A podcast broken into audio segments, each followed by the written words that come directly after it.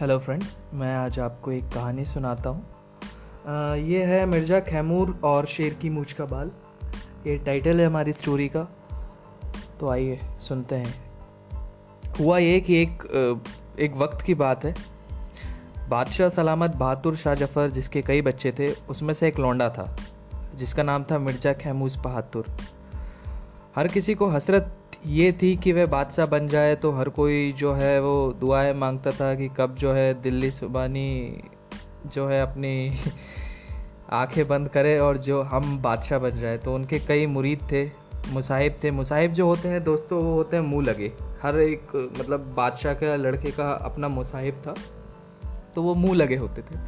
तो उनके कई चमचे उनकी हिदायत दी कि साहिब आलम दिल्ली सुबानी का काम तमाम कर दिया जाए, तभी जाकर आप तख्त पे बैठेंगे।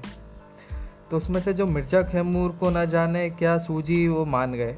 अब ये बात जो है, सलीम को भी उनके मुसाहिब होने की। तभी उन्होंने अकबर के खिलाफ जो थी, बगावत कर दी थी। खैर, बहरहाल, मिर्ज़ा खैमूस जो है, अपने महल में एक दावत दी। और उस दावत में उन्होंने सबको बुलाया और दिल्ली सुबानी को भी बुलाया। और जब महफिल जो थी पूरे अपने चरम पे थी तो उन्होंने क्या किया? पान में उन्होंने शेर की मूछ का बाल रख के दिल्ली सुबानी को पेश किया। और बादशाह ने ना आओ देखा, ना ताओ, वो पान जो है उन्होंने खा लिया। उसके बाद उन्होंने जो है खून की उल्टी करना चालू कर दिया। अब जो है फ़ौरन हकीम और वैद आए तो उन्होंने देखा कि जो खून में जो ना शेर की मूछ का बाल की खिरचे पड़ी हुई थी। फिर जाँच पड़ताल हुई, फिर पता चला कि शेर की मूछ का बाल जो है, उसमें रखा गया था। और ये जो है मिर्ज़ा खैमूर की हिमाकत है। अब जो है मिर्ज़ा खैमूर को बुलाया गया।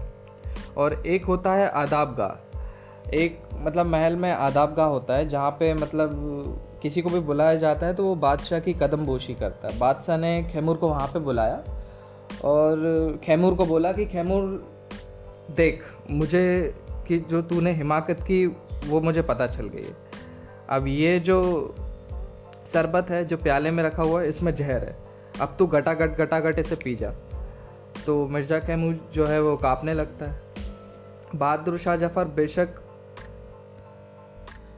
बहादुर शाह ज़फ़र बेशक तो बूढ़े हो गए थे, पर थे तो बादशाह। ही फिर उनके गरजने से बचने के लिए डर के मारे वो फ़ौरन जहर पी लेता है और थोड़ी देर में वो हलाल हो चुका होता है। तो अब इस स्टोरी का मोरल क्या निकलता है कि पहले क्या होता था कि जो भी शिकार पे जाते थे, कोई भी राजशाह हो, कोई भी राजपूत राजा हो, कोई भी बादशाह हो, मुगल हो या कोई भी हो तो जब वो शिकार पे जाते थे तो वो शेर की मूछ का बाल काट लेते थे।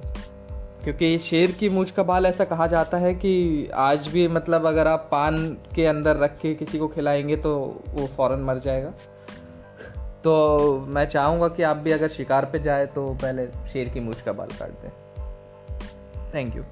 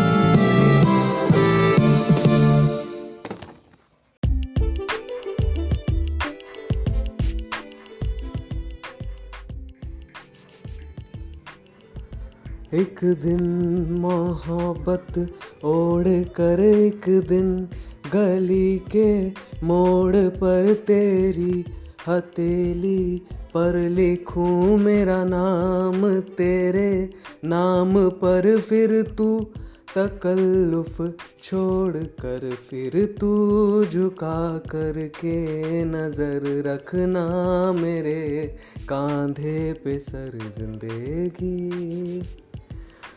कुछ तो बता ज़िंदगी। अपना पता ज़िंदगी।